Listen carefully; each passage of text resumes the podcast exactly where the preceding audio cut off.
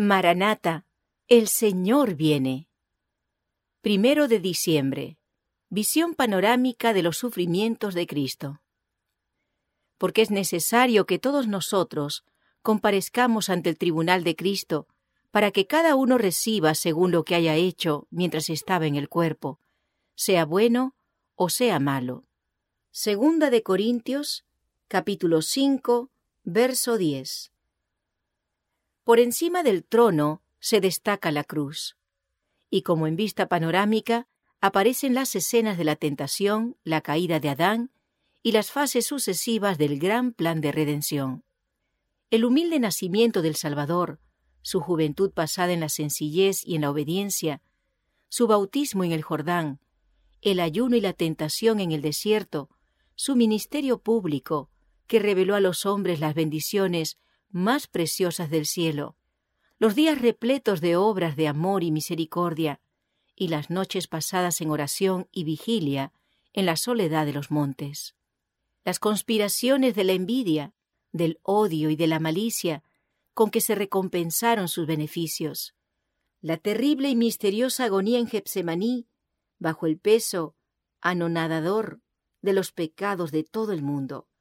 La traición que lo entregó en manos de la turba asesina, los terribles acontecimientos de esa noche de horror, el preso resignado y olvidado de sus discípulos más amados, arrastrado brutalmente por las calles de Jerusalén, el Hijo de Dios, presentado con visos de triunfo ante Anás, obligado a comparecer en el palacio del sumo sacerdote, en el pretorio de Pilato, ante el cobarde y cruel Herodes, ridiculizado, insultado, atormentado y condenado a muerte. Todo eso está representado a lo vivo. Luego, ante las multitudes agitadas, se reproducen las escenas finales.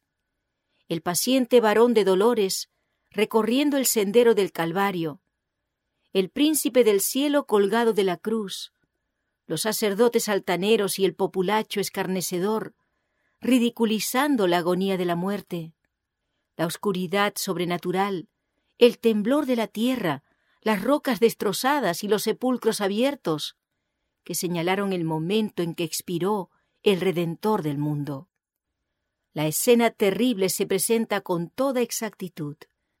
Satanás, sus ángeles y sus súbditos no pueden apartar los ojos del cuadro que representa su propia obra. Cada actor recuerda el papel que desempeñó. Todos contemplan la enormidad de su culpa. En vano procuran esconderse ante la divina majestad de su presencia que sobrepuja el resplandor del sol, mientras que los redimidos echan sus coronas a los pies del Salvador, exclamando, Él murió por mí.